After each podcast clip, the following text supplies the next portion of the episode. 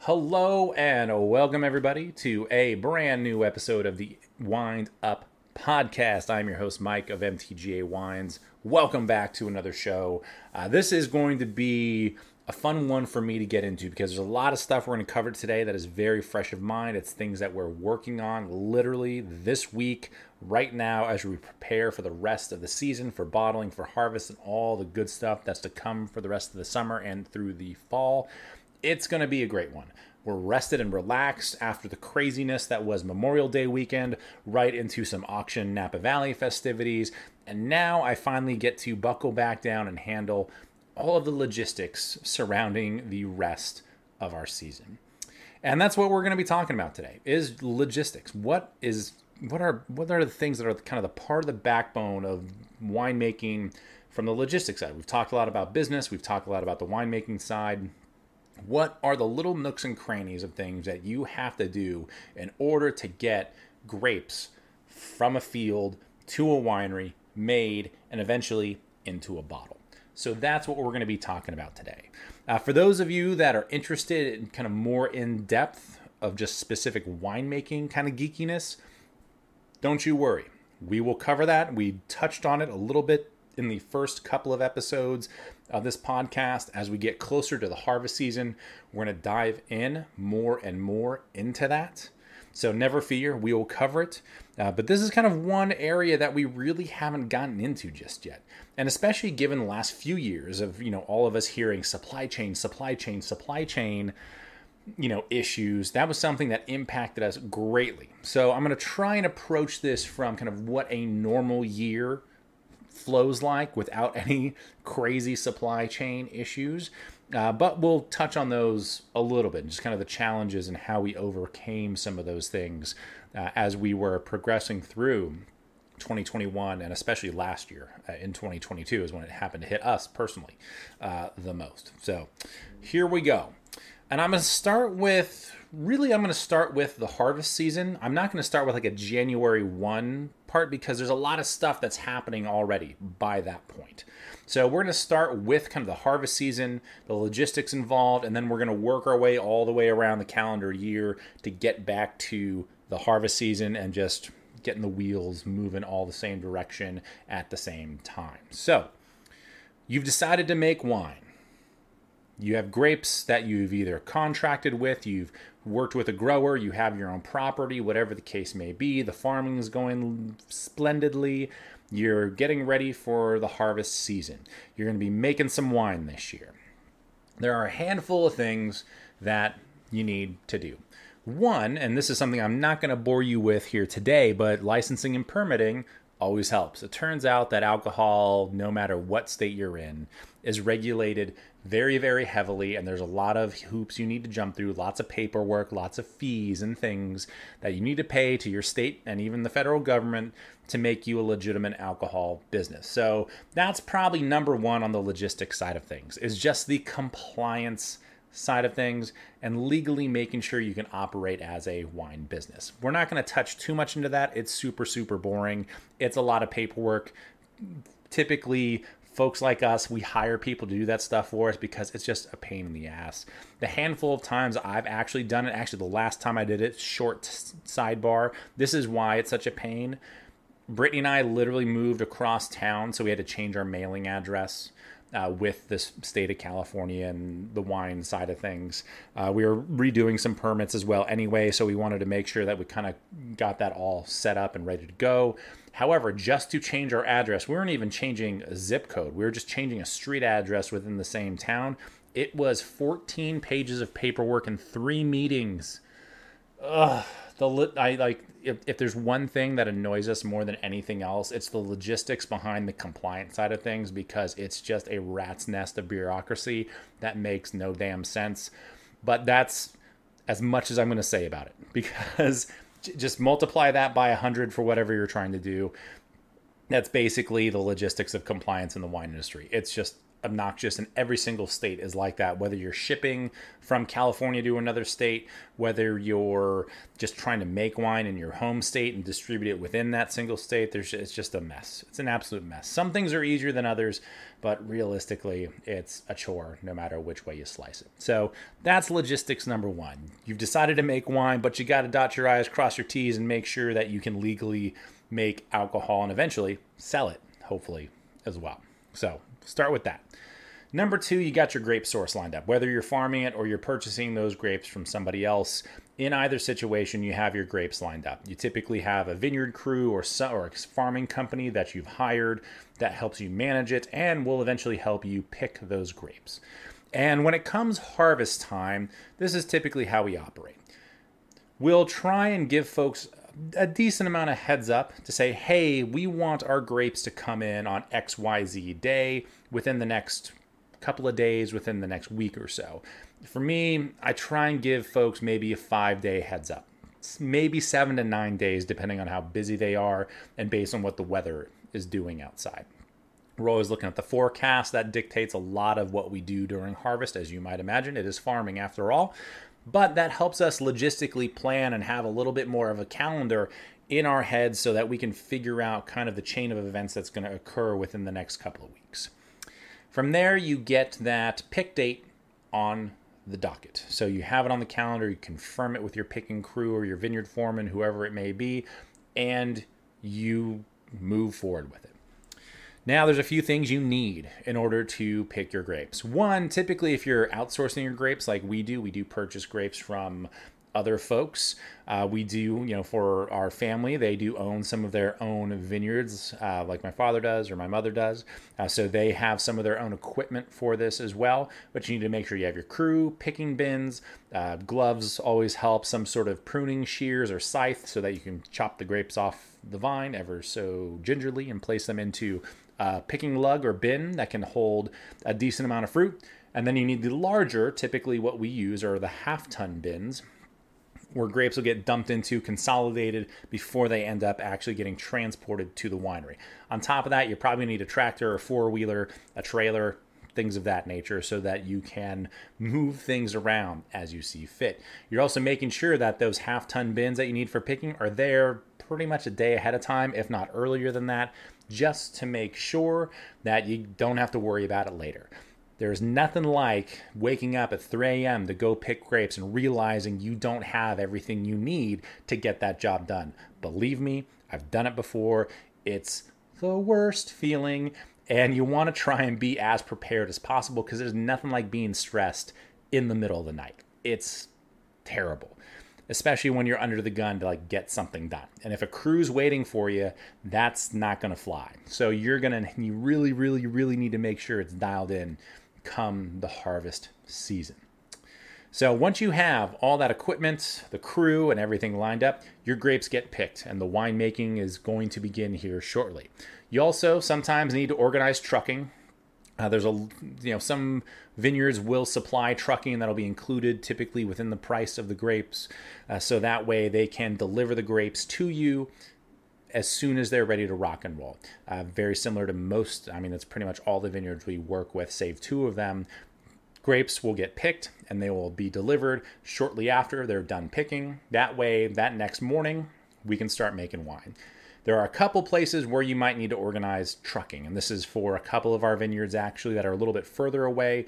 So you got to organize trucking, whether you're doing that yourself with a truck, your own truck and trailer or flatbed, or you're paying, you know, a transport company to do it for you. There's plenty of ways to go about it, but obviously there's a lot of moving parts, and you just got to make sure you got that scheduled, scheduled correctly, and that you can get your fruit delivered on time.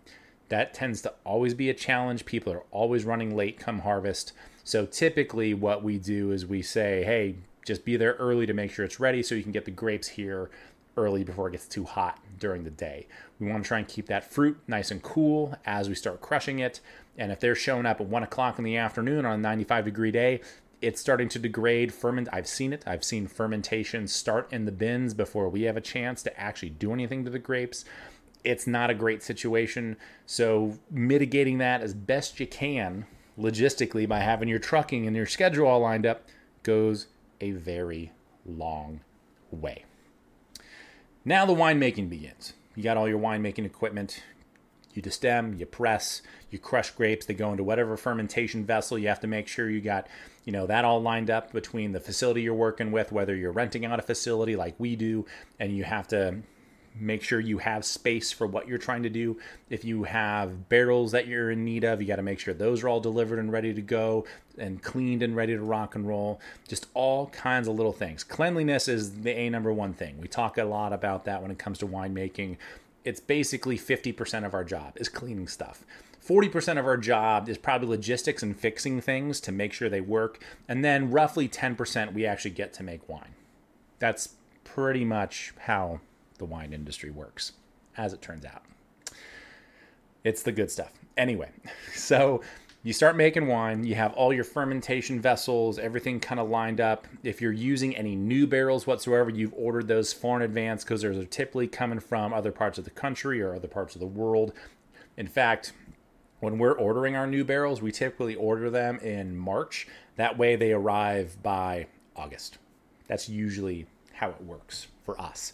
Uh, it's planned way, way in advance. In fact, there's a couple more barrels I need to purchase. I'm a little late to the game, but I'm already in contact with that barrel supplier and they have extras laying around. So I'm like, yes, one less thing I have to worry about. It's already taken care of. We got it all lined up. Every once in a while, you get lucky like that. And sometimes, as we all know, it's better to be lucky than good every once in a while. And sometimes, if you happen to miss something and you needed those couple extra barrels or you needed this and needed that, and it just happens to work out, you're just like, dodge that bullet. It's like Neo in the Matrix. You're just leaning back and letting them pat those bullets pass you by. And it just works sometimes, every once in a while. Not all the time, but sometimes. It absolutely does. So you start making wine, you get through the winemaking process, everything is pressed off. It goes down into whatever that wine goes into whatever vessel you're going to be aging it in, whether it's stainless steel, oak, concrete, you name it, insert vessel here. And the aging process begins into the fall months. Now, at this stage, at some point during harvest, and this is very common for many producers, including ourselves, is that right after the new year, typically by the end of February, we have a bottling run scheduled. So, right as harvest is really ramping up, I'm also planning a bottling run, which means, in our case, and this is the case of many small producers, is that we don't have our own bottling line. We have to outsource that and bring that in so that we can actually bottle up our wine. Now, the schedules for those can be vary quite a bit. So I always find, I always kind of err on the side of scheduling earlier, which is about five to six months out. And I say, hey, I call up my bottling line supplier, whom I luckily have worked with for years now. So I send them a quick note and I say, hey, what dates do you have available in this range? Let me know. We'll get something on the calendar. They send that back. I say, okay, and we move forward. From there, there are a few other things that we need to dial in. Number one, and probably most important, is the glass. And this is where the supply chain issues, particularly in the last couple of years, hit us really, really hard. Was with ordering the bottles that we use to put our wine into.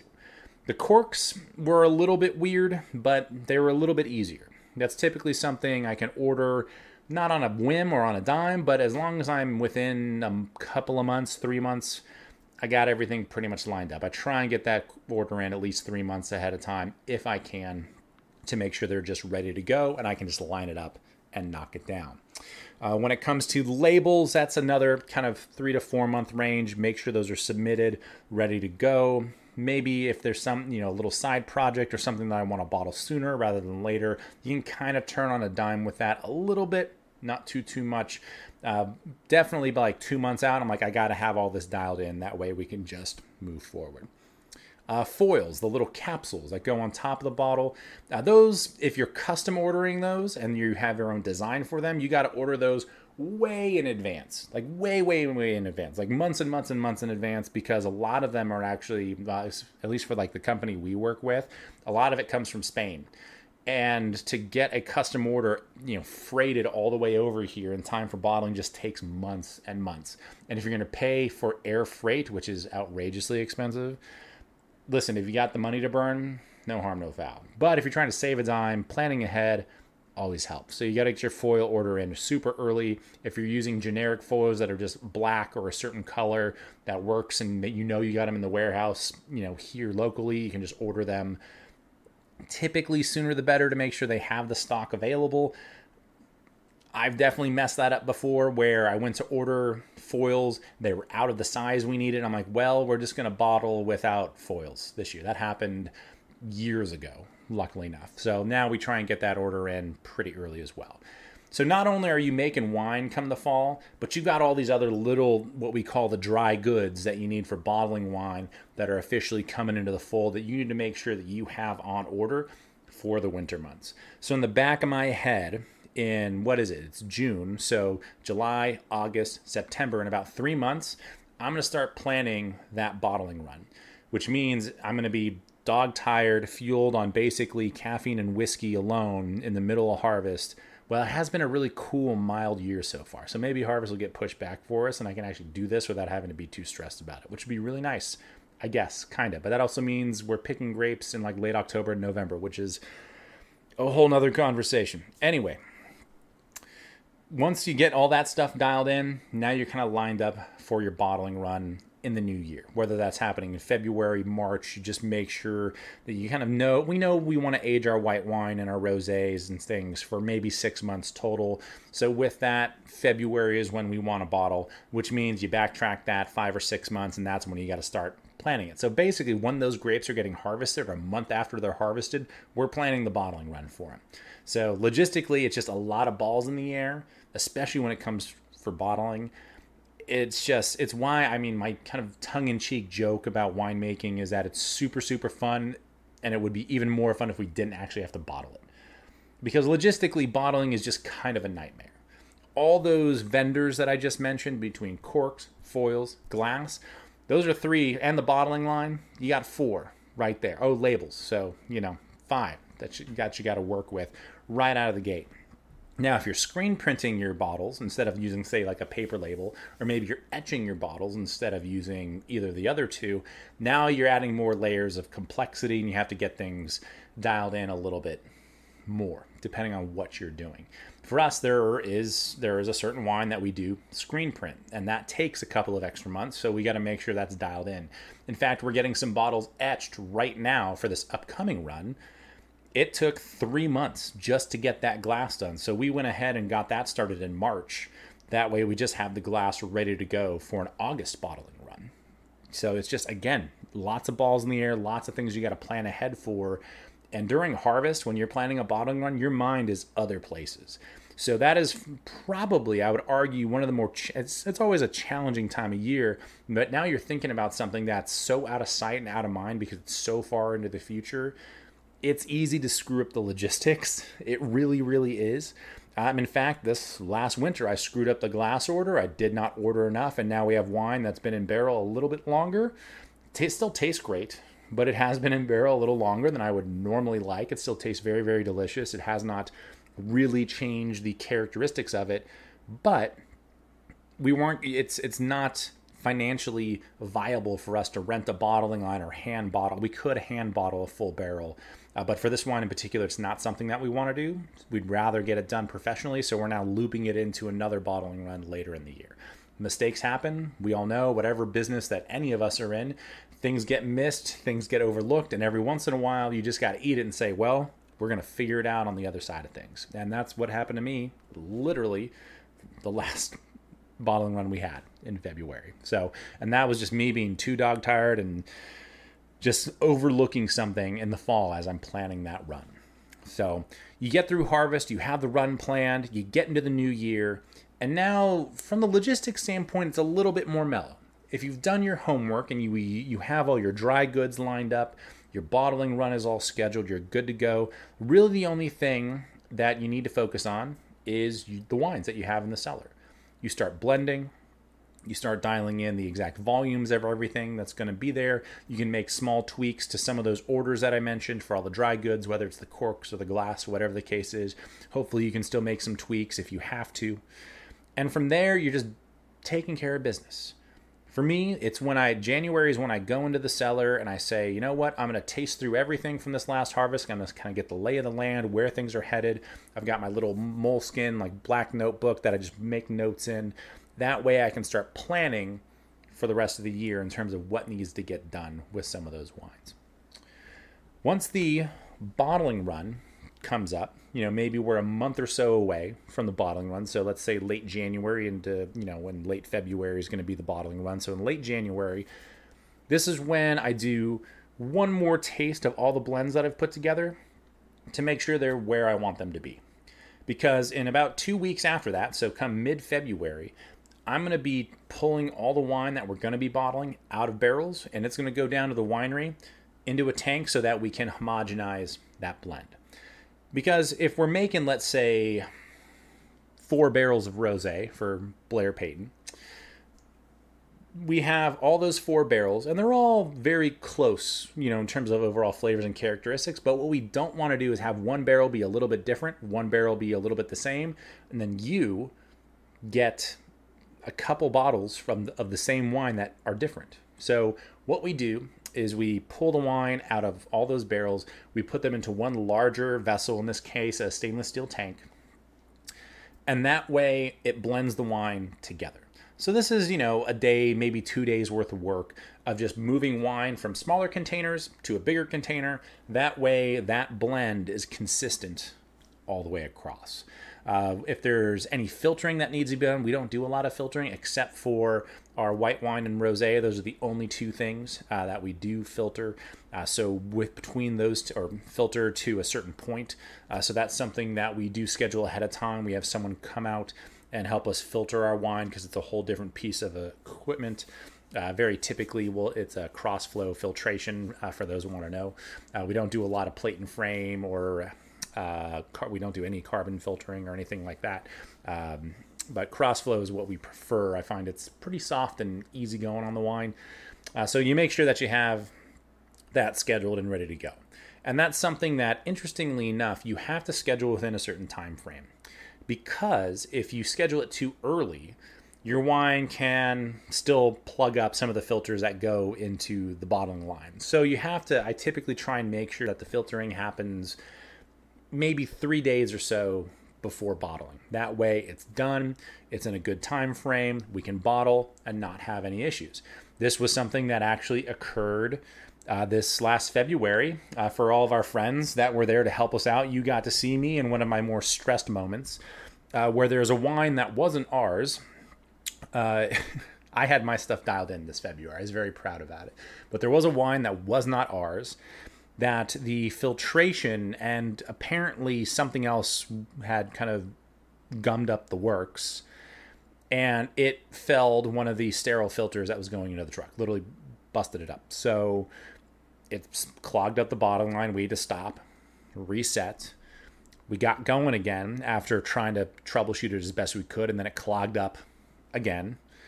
And it was like well we still have quite a bit of this wine left let's rinse everything out, get this out of the way, and we're just going to move on to the next wine. So if you're filtering or if you're fining your wine, you need to make sure it's done within a pretty specific time frame to make sure that your wine is actually ready for bottling and things like that don't happen. That wastes an hour of time on a bottling run where we need every minute we can get, especially in a month like this last February where it's cold, it's pouring rain outside, and bottling's already stressful enough. This is just another layer of complexity and a problem that you don't need to be having necessarily. So this is why, you know, logistics and what we're getting into today, that's one of those things that can and I have seen happen on more than one occasion and it's very preventable as long as you're on top of things. Uh, now there are moments where say a bottling line goes down because a piece of equipment breaks uh, maybe a glass, maybe someone messed up an order or the right glass wasn't delivered, so you got to try and figure something out and reschedule the run. You know, things happen and you need to adapt and overcome as best you can. But when it's day of and things are moving and something that was within your control, you know, is what screws things up, that hurts. It hurts. It's like a dagger to the heart. It's so brutal and I felt so bad because you want just the, you want the run to go on without any issues whatsoever, but you clog up a couple of sterile filters. The bottling truck's like, listen, we're not doing this again. Let's bottle everything else. You guys are going to have to figure this out another time. Like I said, that issue in February was not any of our wines, so I was fine with it. No problem. It was a pain in the ass, but we got through it. It was no big deal. Now, once you have things bottled, oh, this is something I should mention. I completely forgot. I did mention that it was pouring buckets that day.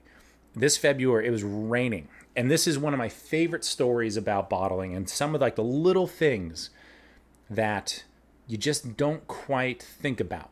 When you're buying a wine off the shelf, this is nothing that any of you have ever considered ever. It's only something you would see if you worked a bottling line and it was cold and potentially rainy outside. This is what happens. So, luckily, the guys on the bottling truck, we're colleagues, we go back a long ways. We see each other a couple times a year and catch up and talk shop and talk shit and have a good time. This was a really particularly cold and rainy day the guy uh, we what we do as we're setting up for a bottling is we hand them a case of the glass that we're using. That way they can set up the truck so the bottles fit along the track and everything. So that the labels go on correctly that the corks go in correctly. They do all kind of the qc on that end. We just make sure they have a case of our glass bottles so they can get it all set up to our kind of criteria that we have right? He goes and he opens up a bottle or a case with the glass. He pulls out a bottle and wipes his finger across it. And I look at him and I go, "Oh no!" And he goes, "This is going to be a problem." And what he did was he wiped off condensation from the bottle. Think of like you left a glass of water in your car or something, or the inside of your windows of your car all fogged up and you touch it with your hand, or it's you take a hot shower and you're rubbing down the mirror and just moisture's there, right? That's what was happening to the bottles. The problem in that particular situation is you have a paper label, in our case, that is in essence a sticker, right? That's going onto these glass bottles. If those glass bottles are moist enough, moist enough, did I just say that? Moist enough, the labels won't stick and they'll just slide and fall off and be crooked and everything.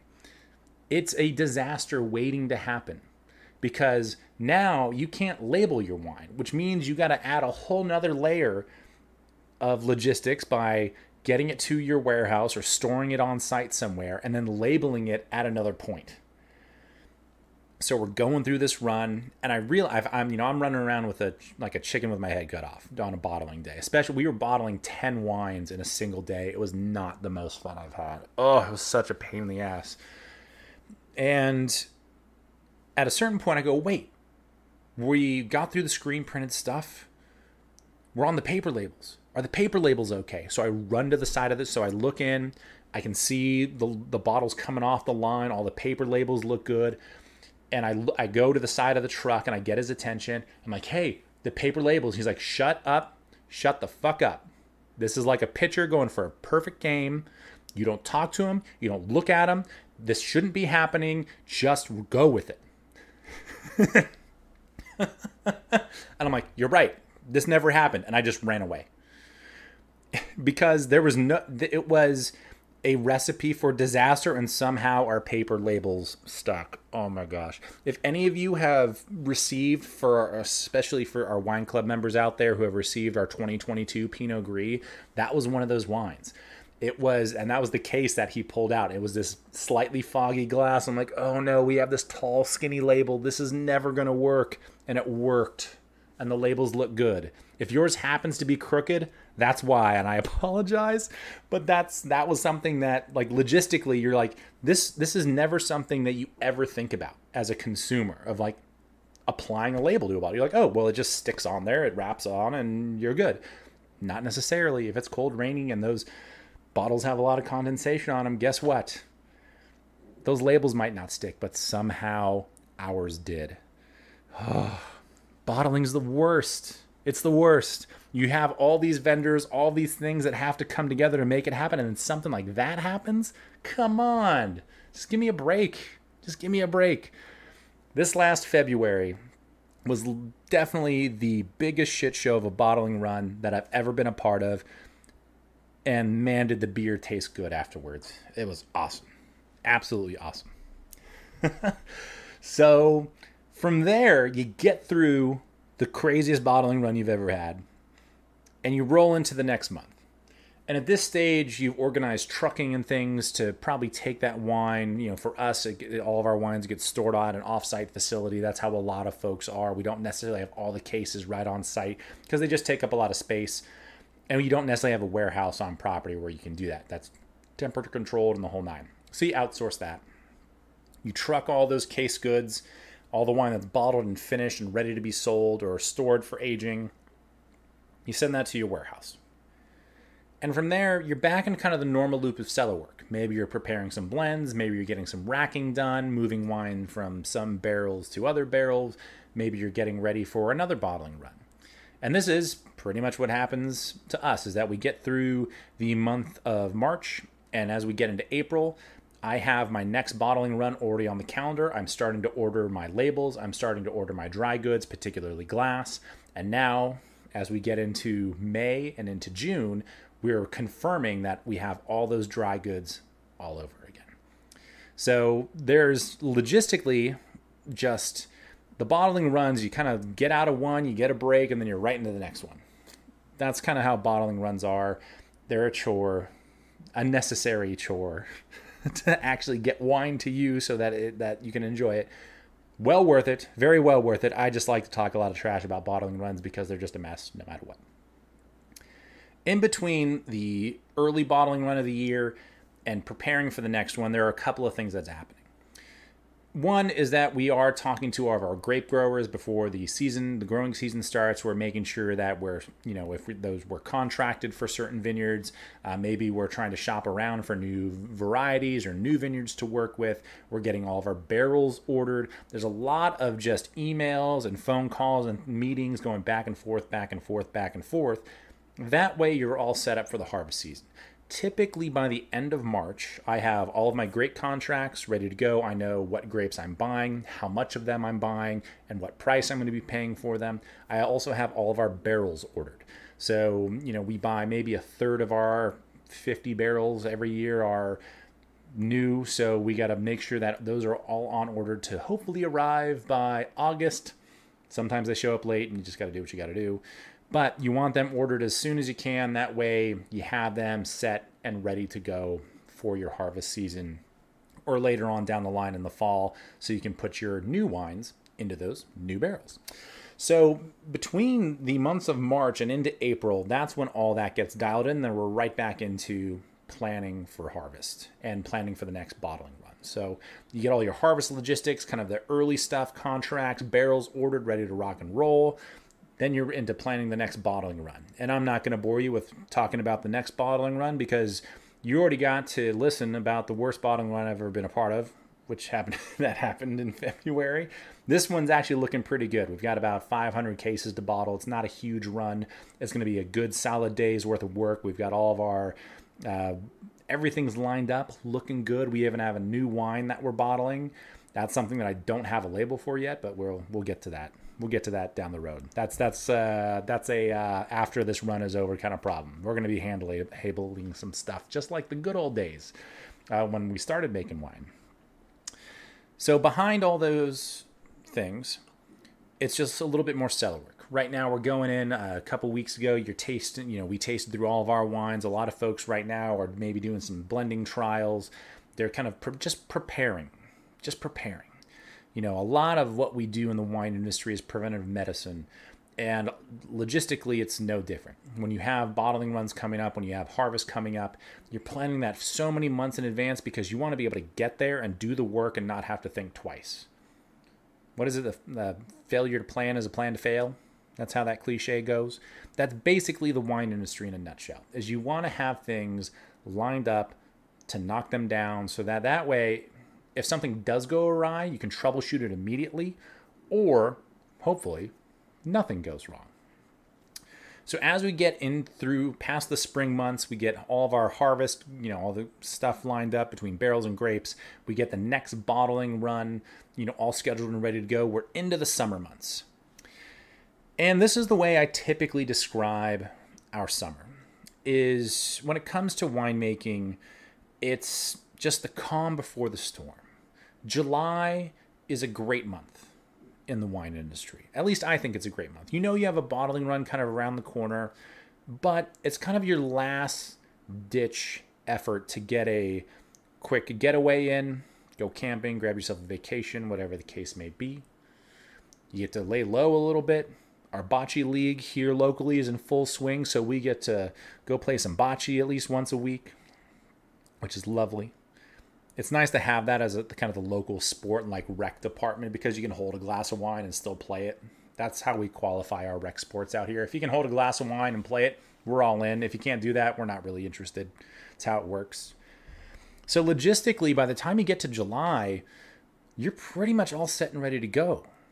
Hopefully, hopefully there's no curveballs for you. But at that stage, again, it was all preventative medicine. It was things you were preparing for so that you could get to that next bottling run, execute it, and then as soon as that bottling run is done, guess what? Harvest is here.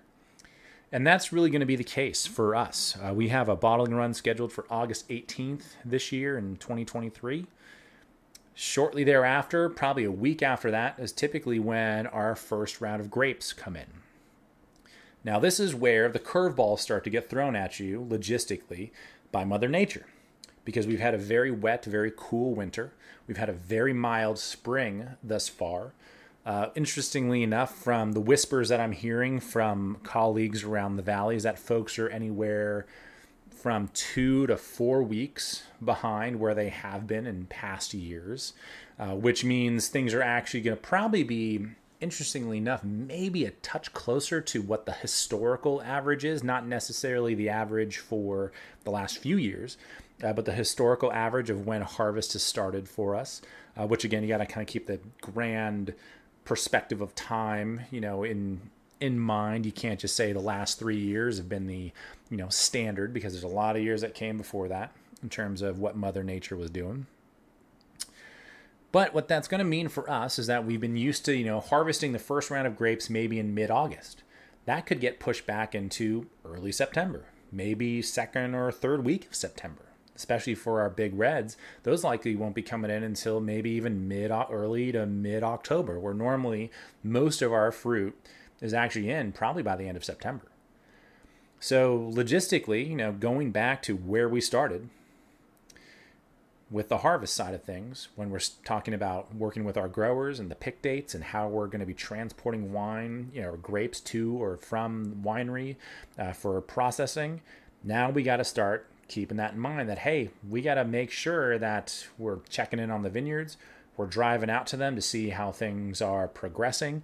That escalates and you do that more frequently as the summer months go on. So very typically i walk through our vineyards just here and there come the spring and summer months by the time august comes around and things are starting to look like they're ripening up late august into september i'm in those vineyards at least once a week, if not twice or three times, depending on what the weather is doing. That way, when it's time to call that pick and we need to get that crew ready to go and give them that five or seven day heads up, we're ready to go. And we know exactly what we're looking for. We're looking at basically every winemaker has three different weather apps that they look at to try and get an amalgamation of what's actually going to happen. And from there, we can schedule that pick and run with it. Hopefully, hopefully, Mother Nature doesn't throw another extended heat spike at us like she did last year. Hopefully, it doesn't rain after said heat spike like it did last year. Uh, hopefully, we don't get early rain and a cold, wet harvest like we did in 2011. Hopefully, we don't get fires like we did in 2020 or 2017. There's a lot of what ifs, a lot of hopefullys going on right now. And this is where logistics play such a huge role in winemaking is again, if you focused on them, You've gotten your preventative medicine in place and you know what you need to do to get your job, done. Everything's lined up. All you got to do is start to knock it down. You can turn on a dime and make those adjustments. You can. But if you're not on the ball and if you're bad at your job, you end up up a creek without a paddle really, really fast. And every year, every year, there's some folks where that happens where they just weren't prepared. And it's tough to see. It's really tough to see sometimes. You have exceptions, of course, where, you know, Mother Nature throws 5 days of 115 plus degree heat at you. man, there's not a lot you can do about that other than call your pick and try and do the best you can with what you got, or wait through the heat if you got enough water to wait through the heat. You know, that's what that was the big thing that happened to us last year. You know, you know, you try and have logistically all your stuff lined up and ready to rock and roll, and then that curveball comes at you. Whew, and it was a mean one. There's, I mean, there's no batter that can hit that curveball. You just, I mean, that's we talked about fouling off pitches as an analogy for harvest, and sometimes that's just what you got to do. You got to foul off a pitch so you can see the next one because the next one you might be able to hit. 115 degree heat for five days, you're not hitting that pitch. You're going to take a swing. It, it's probably an emergency swing, and you hopefully you make some contact. That's the goal. That's the goal. So even even when you have all of your logistics kind of lined up, ready to knock it down, there are still crazy things that happen. Whether it's say a filtering issue that is out of your control, whether it's a heat spike or a rainstorm that Mother Nature throws your way. We all know this that in every career path, there are things that kind of get thrown at you that you don't see coming. But if you've prepared properly, you can handle it and you move forward and you get through the craziness, even though, even though it was a trial and a tribulation, right?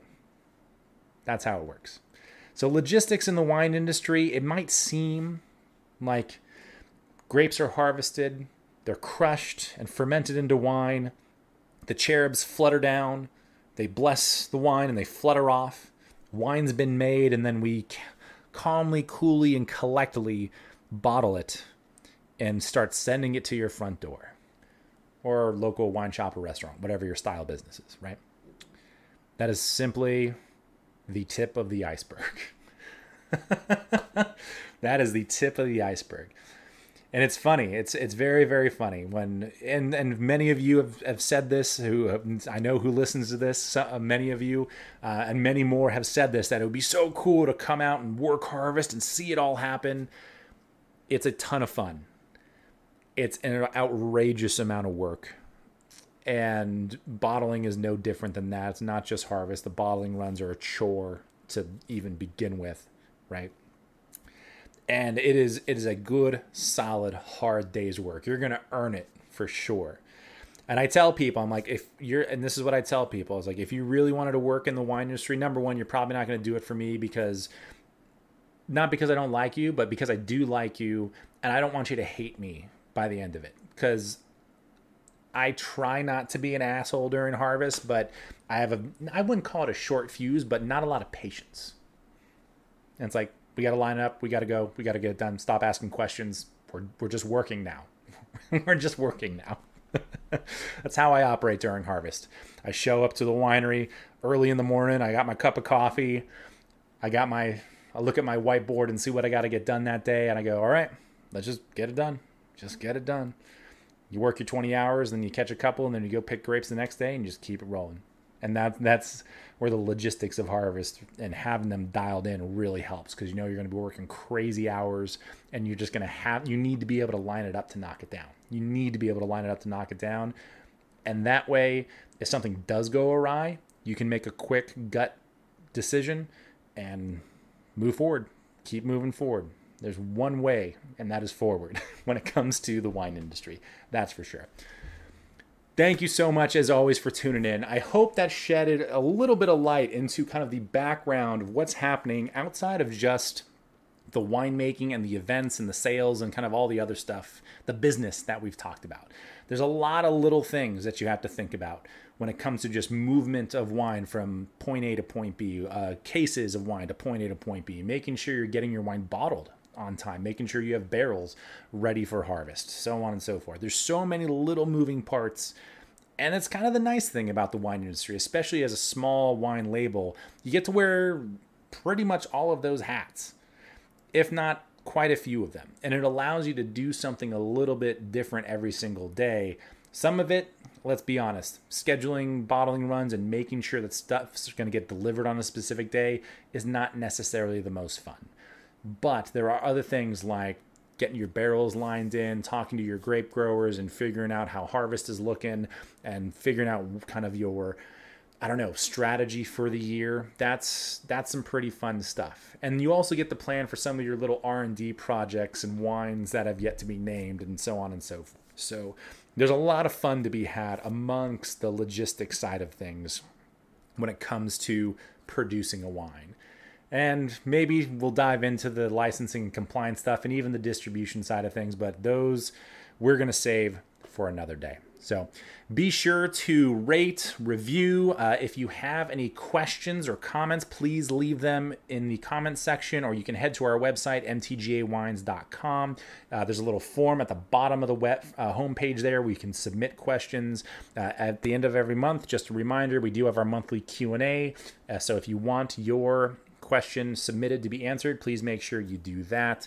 Uh, we're still, I mean, it's been great to see folks continuing to download the podcast and share it with their friends. So please uh, continue sharing it with folks uh, who are wine inclined or maybe just want to know a little bit more about kind of the ins and outs of the wine business. As always, thank you so much for tuning in. It has been a great logistical episode with you all. We'll catch you next week.